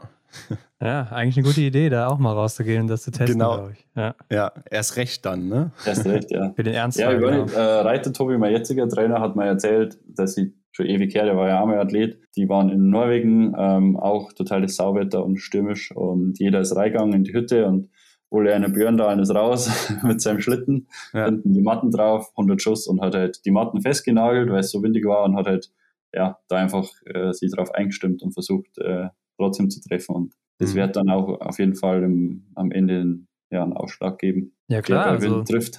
Ja, kann man sich doch ja. vorstellen, ne? wenn man das noch nie gemacht hat, dann ist das eine neue Situation und er kennt das dann und äh, weiß, wie er damit umzugehen hat. Ja, aber da gibt es ja mittlerweile die, die verrücktesten Trainingsmethoden, also war Simon Schemp hat, glaube ich, immer ein bisschen Probleme gehabt bei Wind. Und mhm. dann ist äh, der damalige Trainer Stitzel Andi dahergekommen und hat äh, irgendwelche verrückten Dinge ausprobiert mit Laubbläser und äh, irgendwelche Wind, Windmaschinen und ja. so. dass man da den Athleten ein bisschen drauf einstimmen kann. So was hat man auch aus Norwegen gehört, ne? Jetzt noch zuletzt irgendwann. Ja, ja. vor den Olympischen Spielen, genau. Haben die auch mit Windmaschinen da trainiert, um äh, sich so ein bisschen darauf einzustimmen. Ich glaube, war ein bisschen mehr ein Joke, aber ja, ich glaube, so dumm ist das gar nicht, ne? Mhm. Ja. ja, Dominik, ähm, wir haben eben erfahren schon, im Vorjahr hast du Silber geholt mit der Mixed Staffel zusammen bei der Europameisterschaft in Polen. Diesmal warst du gar nicht gesetzt. Konntest du das nachvollziehen? Ja, auf jeden Fall. Also es war für mich schon cool, dass ich da dabei habe sein dürfen mhm. und dass ich für die Staffel gesetzt sei oder dass ich da gesetzt werde, mussten einfach konstante gute Leistungen äh, kommen, dass man das Vertrauen einfach bekommt. Das haben meine Kollegen gezeigt und deswegen war es für mich total nach, nachvollziehbar und war in dem Augenblick jetzt auch nicht, nicht so wild für mich tatsächlich. Ja, und es ist ja so, ähm, wenn man jetzt auf die neue Saison blickt, ne, da gibt es eine Heim-WM in Oberhof. Äh, klar, jetzt kann man vielleicht nicht eine Europameisterschaft äh, mit einer WM gleichsetzen, aber auf die Heim-WM freuen sich natürlich alle. Aber wie war das bei der EM zu Hause am Aber? War das trotzdem was Besonderes für dich? Auf jeden Fall. Also wir haben ja im Sommer davor schon mal einen Lehrgang an Aber gehabt und es war schon immer so ein bisschen im Hintergedanken, falls jetzt nichts wird mit dem Weltcup, dann möchte ich auf jeden Fall da dabei sein, weil es immer cool daheim Rennen zu haben und dann noch EM zu haben. Mhm. Also das erlebt man jetzt auch nicht alle Tage. Und mir gefällt es am Aber im Bayerischen Wald. Ähm, unser Techniker, der Kochi, der kommt von da. Und deswegen haben wir auch gewusst, dass wir gute Ski haben werden, was dann also war. Deswegen war alles eigentlich geebnet für ja, coole Wettkämpfe und Family und Freundin war da und alles. Deswegen macht es so natürlich nochmal mhm. nochmal einen Tick mehr Spaß. Ja, ich glaube, so viele waren nicht zugelassen auch da noch zu der Zeit, ne? Zuschauer jetzt? Äh, es hat Beschränkungen gegeben, ja, auf ja. jeden Fall. Aber so viel wären dann eh nicht gekommen, weil das Wetter teilweise ziemlich wild war. Deswegen. Ja, wer weiß, wer äh, weiß. Okay, danach ging es ja für dich weiter, dann in Novemesto noch und in Lenzerheide im IBU Cup und äh, zum Abschluss in Rittnau und hast du dann wieder gefehlt, trotz solider Ergebnisse ja eigentlich auch. Was war denn hier los? Äh, leider hat bei mir Corona dann zugeschlagen hinten okay. raus mhm. und ich bin von der Lenzer Heide abgereist. Das war dann so das Ende der Saison. Das hat das eigentlich nochmal so ein bisschen auf den Punkt gebracht, ähm, wie die Saison war. So ein ständiges Auf und Ab und dann noch hinten raus Corona. Ja, war natürlich sehr ärgerlich, weil ich eigentlich für die letzten zwei Wochenenden nochmal gesetzt gewesen wäre. Und das ja auch super coole Wettkampforte sind. Ja. Umso bitterer war es dann, dass ich da nicht dabei sein habe können. Aber da kommt man leider nicht aus. Vor allem hm. hinten raus hat es ja einige erwischt dann noch mit Corona. Ja, Lukas Fratscher ja zum Beispiel auch, ne? Aber woher das hast, weiß er auch nicht. Nee. Ja, verrückt. Naja, aber die nächsten Chancen, die stehen ja bevor, ne? Also die Saison, die geht ja bald los. Erzähl uns mal, wie lief denn jetzt bisher so die Vorbereitung bei dir? Also zum Glück bis jetzt unfallfrei durchgekommen, gesundheitlich alles super. Im Training läuft es ganz gut. Also ich bin ziemlich zufrieden mit der Trainingsgruppe, mit dem Trainer, ja, wie alles aufgebaut ist, die ein oder andere Veränderung hat es ja gegeben durch einen neuen sportlichen Leiter. Ähm, deswegen war ich da super happy, wo ich gehört habe, dass der Reiter Tobi unser neuer Trainer werden wird, mhm. der ja unser B-Kader-Trainer ist. Das heißt, es ist so ein übergehender oder fließender Übergang von Training zu Hause und Training, wenn wir unterwegs sind, bei Lehrgängen, was immer ziemlich cool ist. Deutsche Meisterschaft hat eigentlich ganz gut angefangen, war dann ein bisschen schwierig, ja. Sprintverfolger, aber äh, nichtsdestotrotz bin ich zufrieden und freue mich auf jeden Fall auf die Saison. Ich merke schon so mental oder so vom Ganzen, wie sich alles anfühlt, dass ganz gut passt. Deswegen freue ich mich auf jeden Fall, wenn es jetzt dann losgeht. Sehr gut. Ähm, Deutsche Meisterschaften hast du gerade angesprochen. Da war dein bestes Ergebnis ein fünfter Platz im verkürzten Einzel mit zwei Fehlern. Hatten denn die deutschen Meisterschaften für dich überhaupt eine besondere Bedeutung in diesem Jahr? Weil die zählen ja jetzt auch nicht mehr zur Weltcup-Quali, ne? Genau, wie du sagst, also das Quali-System ist jetzt nochmal umgestellt worden und die deutschen Meisterschaften im September haben eigentlich gar keine Auswirkung für uns. Mhm. Aber trotzdem will man da natürlich gut sein. Also jeder Wettkampf zählt irgendwo. Ähm, wir haben uns jetzt nicht speziell darauf vorbereitet, haben das ja. mehr aus dem Training rausgemacht, aber trotzdem, bei jedem Wettkampf zählt es einfach. Und man nimmt ja ziemlich viel mit und wenn es gut läuft, ist es gut für Selbstvertrauen und man nimmt den Schwung mit. Deswegen ist das einfach schon wichtig, jeder Wettkampf. Aber äh, jetzt warst du ja die Person, die damals so von den deutschen Meisterschaften richtig profitiert hat, ne? wo du dann eben zum Weltcup gekommen bist, beziehungsweise zu der Quali nach Munio.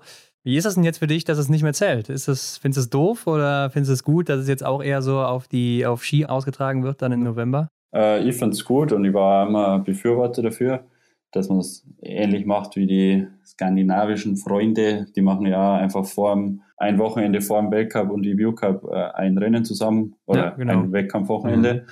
weil du musst da deine Form haben und ähm, genau bei uns war es dann schon oft so, dass so wie vor zwei Jahren bei mir im September eigentlich schon ziemlich, ziemlich viel dran gehängt, gehangen hat und danach war erstmal so ein bisschen die Luft raus in dem Herbst, weil man sich einfach den ganzen Sommer auf die Deutsche vorbereitet, ähm, aber dann ist doch noch ein bisschen ja, zu lang einfach zum Winter, dass man die Form darüber retten kann. Deswegen finde ich es sehr gut, wie es aktuell ist. Weil wir ja. jetzt auch eine Woche vor den ersten EBU Cups die Quali haben. Da muss sowieso jeder fit sein, wenn er im EBU Cup gut sein will. Deswegen passt es mhm. gut. Ja, okay. Ja, hast du denn irgendwo äh, speziellen Fokus drauf gelegt in der Vorbereitung? Hm. Wie immer eigentlich, ähm, ja, beide, beide Disziplinen ausbauen und einfach konstanter werden. Also ich habe mir meine Ziele gesetzt, habe durch letzten Sommer viel lernen können, was Trainingsform an, anbetrifft oder ja, wie unter welchen Belastungen ich im Training schießen muss, dass ich das im Wettkampf rüberbringen kann. Und für mich ist einfach das oberste Ziel, dass ich sowohl läuferisch als auch beim Schießen einfach konstante Leistungen bringen kann. Und das natürlich möglichst auf hohem Niveau. Und das versuche ich einfach jeden Tag im Training ähm, zu trainieren und umzusetzen dann. Bist du denn jetzt im Training zurück zu den Wurzeln, also von vor zwei Jahren, wo es dann gut lief? Oder hast du jetzt auch wieder was Neues, weil letztes Jahr hast du gesagt, lief es nicht so gut? Äh, nee, jetzt bin ich wieder Tendenz ähm, zu dem Training vor, wie vor, vor zwei Jahren, mhm. weil Tobi auch der gleichen Meinung ist ein bisschen und die Philosophie auch vertritt. Also es ist ein gesunder Mix aus ähm, vielen Stunden und ja, so gezielt gesetzten Belastungen einfach. Gut, du hast jetzt gerade schon gesagt, mental fühlst du dich ganz fit und es geht alles in die richtige Richtung. Äh, jetzt haben wir vor kurzem gehört, dass Sebastian Samuelsson gesagt hat, er fühlt jetzt schon, dass er so gut und stark ist wie nie zuvor. Und äh, wie sieht das aktuell bei dir aus? Würdest du das auch sagen von dir? Ich, bin immer, ich bin immer nicht der Typ, der ja, so große Sprüche macht. Natürlich mhm. steht es dem Samu zu, ja, gar ja. keine Frage.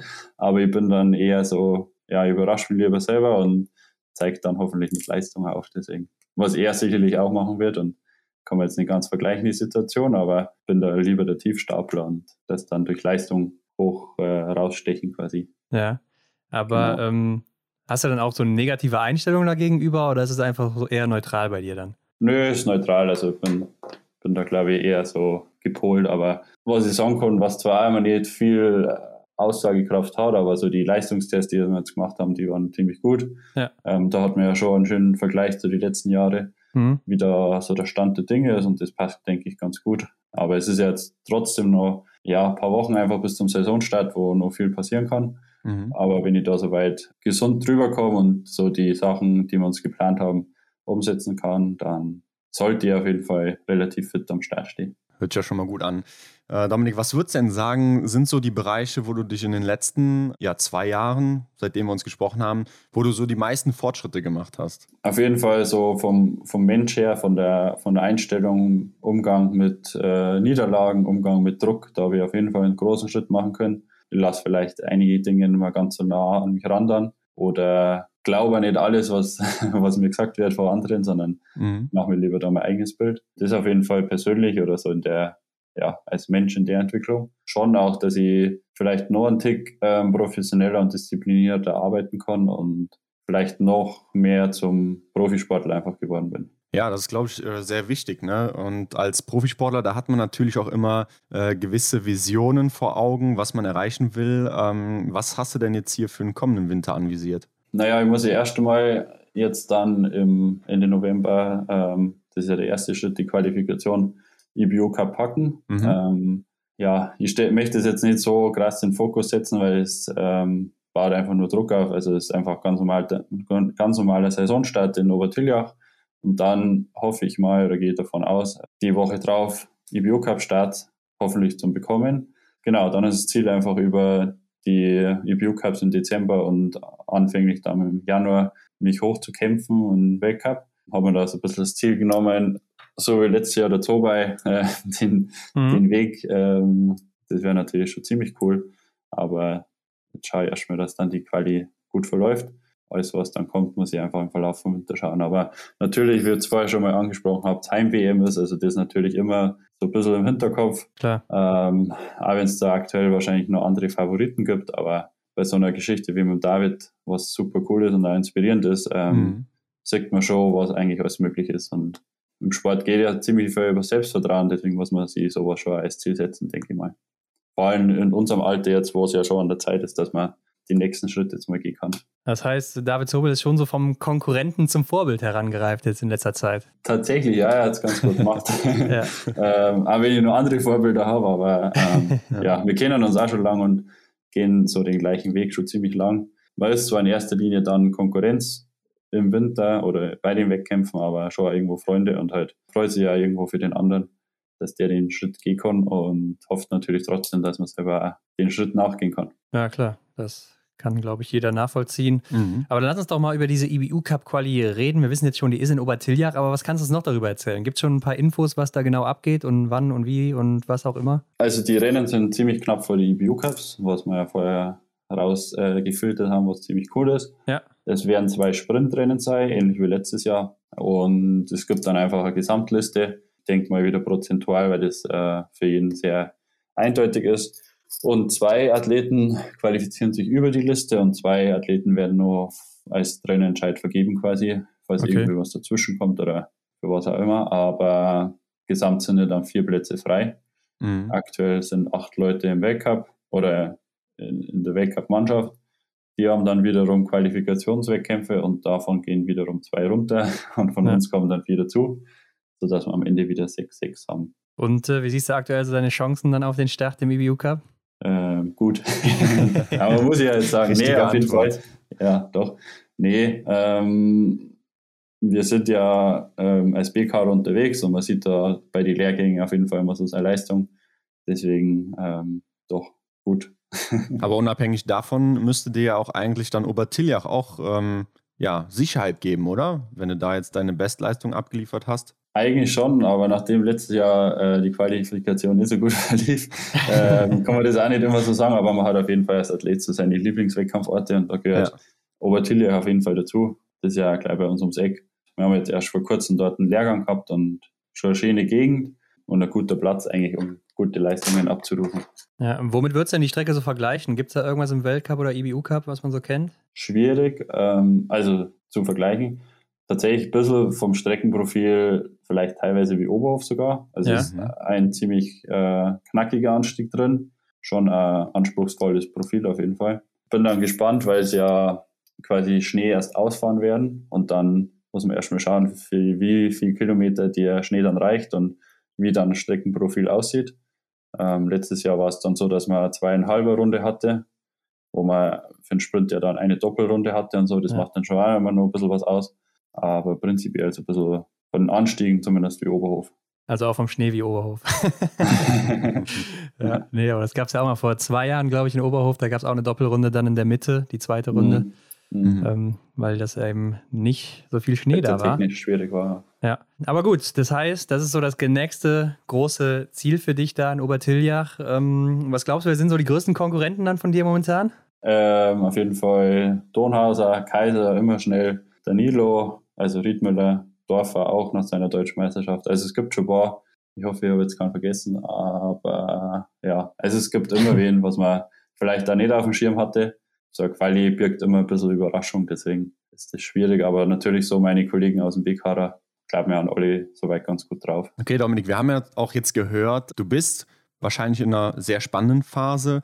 Und du hast diese so kurz vor der Saison natürlich auch schon öfters mitgemacht. Lass uns noch mal ein bisschen auf so das Training dann eingehen. Ähm, wie gestaltet sich denn dieses jetzt so zum Showdown hin nach Obertiljach? Also für uns ist immer so der komplette Sommer in ein paar Phasen aufgeteilt und der erste Marker ist natürlich die deutsche Meisterschaft. Da geht es nochmal ganz kurz in Urlaub. Seit Trainingsbeginn nach der deutschen Meisterschaft, das sind dann noch so acht, achteinhalb Wochen bis zu die ersten Wettkämpfe in Obertiljach ja, diese acht Wochen kann man natürlich auch nochmal super aufteilen in verschiedene Phasen. Ähm, wir haben jetzt aktuell wieder die erste Phase so ein bisschen ab, ja, abgeschlossen. Das heißt einfach nochmal ein paar Stunden sammeln, Kraftausdauer machen, äh, Bergrollern, Krafttraining, Arme, Beine, so spezielle Einheiten, einfach um die ja, Kraftausdauerfähigkeit zu trainieren. Und jetzt haben wir nochmal zwei, drei erholsame Tage, einfach um das nochmal wirken zu lassen, ähm, uns zu erholen. Und jetzt geht es dann einfach mit großen Schritten die nächsten vier Wochen in das speziellere Training, einfach in die kurzen, harten Belastungen. Also wir versuchen jetzt einfach die Kraftausdauer, die wir uns jetzt an, angearbeitet haben, die ja sehr wichtig ist für, den, für die Saison, dass man da gut durchkommt, umzusetzen in das schnelle Laufen. Es gibt verschiedene Formen und Anwendungen dann vom Training, aber zum Beispiel sechs mal fünf Minuten wie vier, also so 85, 90 Prozent der maximalen äh, Geschwindigkeit ähm, haben so beliebte Formen einfach, um nochmal den letzten Feinschliff dann für die Wettkämpfe zu holen. Und das steht jetzt auch in nächster Zeit an. Dazu kommt natürlich einfach die, die Schneegewöhnung, Skigewöhnung, ja. dass man den Umstieg vom Roller wieder schafft auf den, auf den Schnee oder auf den Ski dann, weil das ja doch nochmal ein bisschen anders laufen ist. Ähm, das heißt, da kommen nochmal ein paar Stunden auf dem Ski dann dazu, dass man da einfach die Kraft und die Geschwindigkeit perfekt umsetzen kann. Das sind so die letzten spannenden Einheiten dann im Herbst, was noch ansteht, dass man dann einfach gut starten kann. Und wie geht es dann weiter nach Obertiljach, wenn du dann die Rennen hinter dir hast? Was macht man dann noch so im Training? Äh, da passiert nicht viel, weil dann ja eigentlich die Anreise zu den ersten IBU-Cups gleich ist. Also ich denke mal, dass wir Donnerstag, Freitag Rennen haben und normal müsste dann am Montag der Flug nach Idre gehen schon. Ja, ich gucke gerade, äh, Schuschön ist es, ne? 24. Oder November. Schuschön, genau. So da geht's Block. los. Ähm, Norwegen und dann Schweden. Das heißt, ihr habt so eure Rennen Habt ihr die wirklich dann am 18., 19., 20. oder die Woche davor am 11. bis 13.? Nee, normal direkt davor. Also letztes Jahr waren es okay. 18., 19., Donnerstag, Freitag. Ja, krass. Also das heißt direkt dann äh, sonntags oder samstags ist das letzte Rennen und dann geht es donnerstags schon los im IBU Cup. Ja, geht dann schnell. Und dann ist das so, dass man von IBU Cup zu IBU Cup ja eigentlich nicht mehr viel macht, oder? Man läuft so ein bisschen auf den Skiern rum, bleibt aktiv, setzt ein paar Schüsse zwischendurch. Genau, also man, man holt sich dann eigentlich die weitere Form dann einfach über die Wettkampf, Wettkämpfe, die Wettkampfhärte. Ja. Ja, dann eigentlich, äh, ich möchte jetzt nicht sagen entspannte Zeit, aber man geht auf jeden Fall deutlich runter mit den Trainings, Trainingsstunden oder der Trainingsbelastung, weil man ja dann schon so den Dreierblock hat mit ziemlich vielen Wettkämpfen. Die nächste Trainingsphase ist dann eigentlich erst über Weihnachten, Neujahr wo man nochmal zwei, drei Wochen hat, ein bisschen was zu, zu verbessern. Aber eigentlich hat man dann immer viele Möglichkeiten, da groß äh, Trainingsstunden zu sammeln. Dann ist das. Training einfach das Rennen wahrscheinlich selbst, ne? Genau. Aber du hast eben noch einen Punkt angesprochen, so nebenbei, das Alter. Du bist jetzt in einem Alter, meinst du, wo ja, man langsam mal gucken muss, dass der nächste Schritt kommt. Ist das auch so ein Druck für dich, der da langsam entsteht? Äh, ja, auf jeden Fall. Also ich weiß noch, mit meinem Freund Dominik Reiter, war nicht, ob ich dir noch was sagt, der früher doch, Abiathlon gemacht hat, ja. Mhm. der auf einem ziemlich guten Weg war, aber mit dem habe ich immer gescherzt über die Leute oder so, dass unser Ziel war immer, dass man mit 26, 27 entweder halt weg hat oder man muss halt dann mal schauen, was man sonst so macht. Und jetzt bin ich in dem Alter und bin eigentlich schon nach wie vor der Meinung, dass jetzt so einfach der nächste Schritt kommen muss einfach um seine Ziele vielleicht zu erreichen und den Ganzen auch irgendwo gerecht zu werden. Ähm, genau, deswegen mache ich mir da schon viele Gedanken drüber. Man darf das natürlich auch nicht überbewerten, weil es gibt dann vor allem jetzt in der jetzigen Phase einfach wichtigere Dinge zu tun für einen selber und man kann sich auch nicht immer beschäftigen, ähm, ja, was nach dem Biathlon kommt. Das mhm. hat dann zu ruhigeren Zeiten einfach wieder mehr, mehr Platz, ähm, weil ja jetzt einfach was anderes im Fokus steht. Aber auf jeden Fall bin ich da schon der Meinung, dass man dann einfach mal schauen muss, wo, wo die Richtung so hingehen soll. Ich denke, das ist auch durchaus legitim, weil wir ja schon lange Zeit jetzt Profisportler sind und das sehr genießen und sehr dankbar drum sind, aber irgendwann muss man dann vielleicht einen Abschluss finden. Mhm. Mhm. Aber du hast dir jetzt nicht persönlich so, ja, ich sag mal, so eine Deadline gesetzt, dass du sagst, ja, wenn es jetzt in den nächsten zwei Jahren bis von mir aus so Ende 28 oder so nicht funktioniert hat, dann, dann gehst du andere Wege? Äh, nee, das nicht. Also ich schaue da auch einfach von Saison zu Saison. Das Problem ist ja, dass wir das alle ziemlich, ziemlich gern machen und ja. eigentlich ja. keiner von sich aus sagt, jetzt lass es bleiben, weil man einfach unzufrieden ist, sondern also ich persönlich kann, dass ich den, kann ich sagen, dass ich den Sport ziemlich äh, liebe, deswegen ja. würde ich jetzt auch nicht so einfach sagen, okay, jetzt lasse ich das einfach sein. Uns Problem, um es mal so zu sagen, ist ja schon, man sieht immer mal wieder Verbesserungen und so den richtigen Schritt in die richtige Richtung und möchte einfach auch die, die Arbeit der letzten Jahre nicht einfach herschenken, sondern man verliert da einfach nicht die Hoffnung und mhm. arbeitet weiter und dann vergeht halt einmal ein Jahr ums Jahr. Deswegen ist das so, denke ich mal, schon eine schwierige äh, Entscheidung einfach, wo aber sicherlich ja jeder durch muss. Und es kann ja nicht jeder einfach sagen, jetzt hat er alles gewonnen, jetzt hat, äh, hört er auf, sondern gibt leider auch noch andere schwierigere Entscheidungen dann quasi. Mhm. Aber ab und an schaut man natürlich so schon links und rechts, was gibt es noch für Möglichkeiten. Ja, es hört sich ja schon so an, als hättest du dir auch schon irgendwas ausgesucht, ausgedacht. Äh, tatsächlich nicht. Also ich bin ja so weit in der glücklichen Lage, dass ich meine Ausbildung gemacht habe bei meinem Arbeitgeber, ja. äh, Bundespolizei, und dann ist man da schon erstmal abgesichert. Das nimmt schon auch einiges an Druck, weil man einfach weiß, es geht dann erstmal weiter. Es gibt ja schon mittlerweile ziemlich viele Möglichkeiten. Und ich weiß nicht, ob ihr das wisst, aber äh, so die Lieblingssportart neben Biathlon ist ja Triathlon vielleicht. Ja, doch, Steige ich dann da ein. Ja. mal schauen. Hast nee, du es auch damals erzählt, wenn du kein Biathlet geworden wärst, dann wärst du Triathlet geworden. Ja, ja genau. ja, aber äh, das ist ja auch dann keine Option als äh, Beruf, nee. ne? sondern eher Hobby. nee, das ja. gar kein Fall. Nee. Ja. Aber wie gesagt, soweit bin ich da, glaube ich, erstmal abgesichert und dann hat man Zeit und vielleicht auch den Kopf dazu, ähm, sich auf neue Wege zu begeben. Produktdesign hat es mal gesagt damals, oder? Ja, in die Richtung. Also es macht mir nach, nach wie vor Spaß oder ist äh, irgendwo eine Leidenschaft. Einfach so in die Produktentwicklung, ins Marketing, irgendwie in die Richtung. Schon immer mit Bezug zum Sport auf jeden Fall. Okay, wir wollen dich natürlich auch nicht auf falsche Gedanken bringen hier, Dominik, ne? klar. Sondern soll es im Biathlon noch ein bisschen erhalten bleiben, weil Absolut. ich glaube, das ist natürlich auch eine einmalige Chance im Leben, die man hat. Ne? Also mhm. ähm, klar, man kann aufhören, aber man kann nie wieder mehr anfangen, weil man dann irgendwann zu alt ist und auch nicht mehr mhm. zurückkommt. Das ist ganz klar. Vor was ich tatsächlich ziemlich Angst ja. habe, dass ich dann einfach nur mal so viel Zeit fürs Training habe. ja, das wird so mich sein. sportlich zu betätigen. Ja. Und da, ja. das äh, ja, macht mir schon ab und zu Angst wie sie es dann unter einen Hut bringen. Ja, ich glaube, wenn man das will und als Athlet ist man ja doch sehr diszipliniert, dann hat man schon ein, zwei Stündchen am Tag immer Zeit, um was zu machen. Aber ja, klar, die. Äh, ja, aber es ist leider nicht zu vergleichen dann mit nee, nee. sechs, sieben Stunden. Nee, das ist schon mhm. was komplett anderes, ganz klar. Aber gut, Dominik, dabei wollen wir es dann auch belassen. Hast uns mal wieder auf den neuesten Stand gebracht, wie es bei dir aussieht und was so ansteht. Und vielen Dank dafür. Kannst natürlich an der Stelle noch ein bisschen Eigenwerbung jetzt betreiben. Ne? Wo kann man dir folgen? Wo kann man dich finden? Auf Instagram einfach unter meinem Namen und LinkedIn bin ich tatsächlich auch aktiv, aber ah, mhm. aktuell nur als Zuschauer, also noch nichts gepostet. okay. Hoffentlich auch noch ein bisschen länger, ja. Nee, okay, alles klar, Dominik. Dann, äh, wie gesagt, vielen Dank für das Update und vielleicht hören wir uns ja dann in den nächsten ein, zwei Jahren mal wieder. Gerne, perfekt. Alles klar. Alles klar, vielen danke Dank. dir. Dann, ciao, ciao. Ciao, mach's gut. Das hört sich doch mal nach einem konkreten Plan an, um dann doch noch in den Weltcup zu kommen, beziehungsweise vielleicht sogar dann auch zur WM, zur Heim-WM in Oberhof. Mhm. Also wie David Zobel das ja ungefähr im letzten Jahr getan hat. Ja, da ist der David wohl schnell zum Vorbild geworden. Und ich glaube, das gibt doch nochmal so einen extra Push, wenn man so wie Dominik mitbekommt, dass ein Mitstreiter aus den eigenen Reihen, so den man kennt, den man im Umfeld mit sich hat, dann den Durchbruch schafft. Das muss doch pushen. Ja, ich finde es auch Wahnsinn, wenn man da nochmal an die Story vom David denkt, wie schnell das einfach ging. Ne? Dass er einfach ja. da im Januar dabei ist, klar, musste auch erstmal abliefern dafür aber dann auch wirklich direkt zack nach Peking gekommen ist und danach auch immer dabei war. Gute Ergebnisse auch bis zum Schluss noch abgeliefert hat. Also so schnell kann es eben gehen, gerade im Biathlon.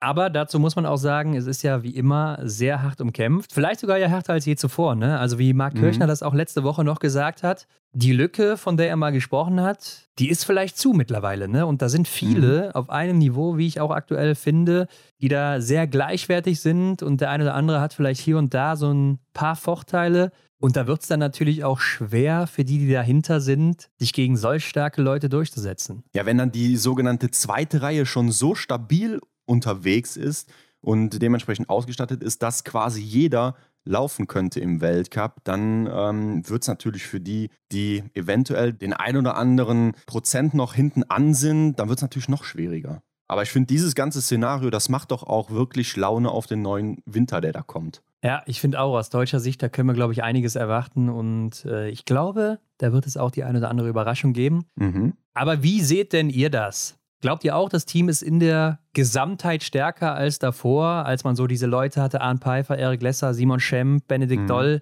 die vielleicht dann oben mitkämpfen konnten, also ganz oben, und dahinter war eine größere Lücke? Oder seht ihr jetzt auch so ein bisschen, ja, das Team ist enger zusammengewachsen. Also wir haben da jetzt schon 5, 6, 7, 8 Leute, vielleicht sogar 10, die auch mal vorne in die Top 15 laufen können oder auch in die Top 10 oder vielleicht sogar auch aufs Podium.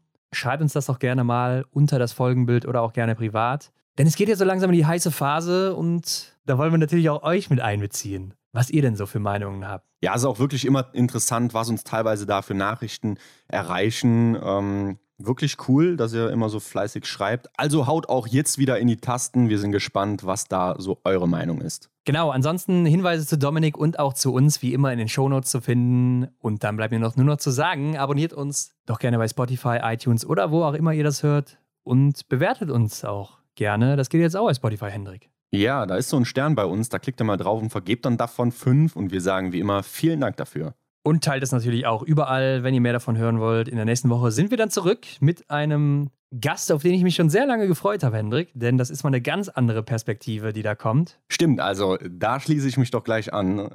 Seid mal gespannt, wer dann nächste Woche zu Gast bei uns in der Extrarunde ist. Ich freue mich drauf, Ron. Und damit bis nächste Woche.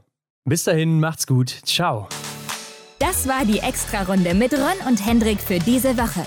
Neue Folgen gibt es jeden Montag, überall, wo es Podcasts gibt.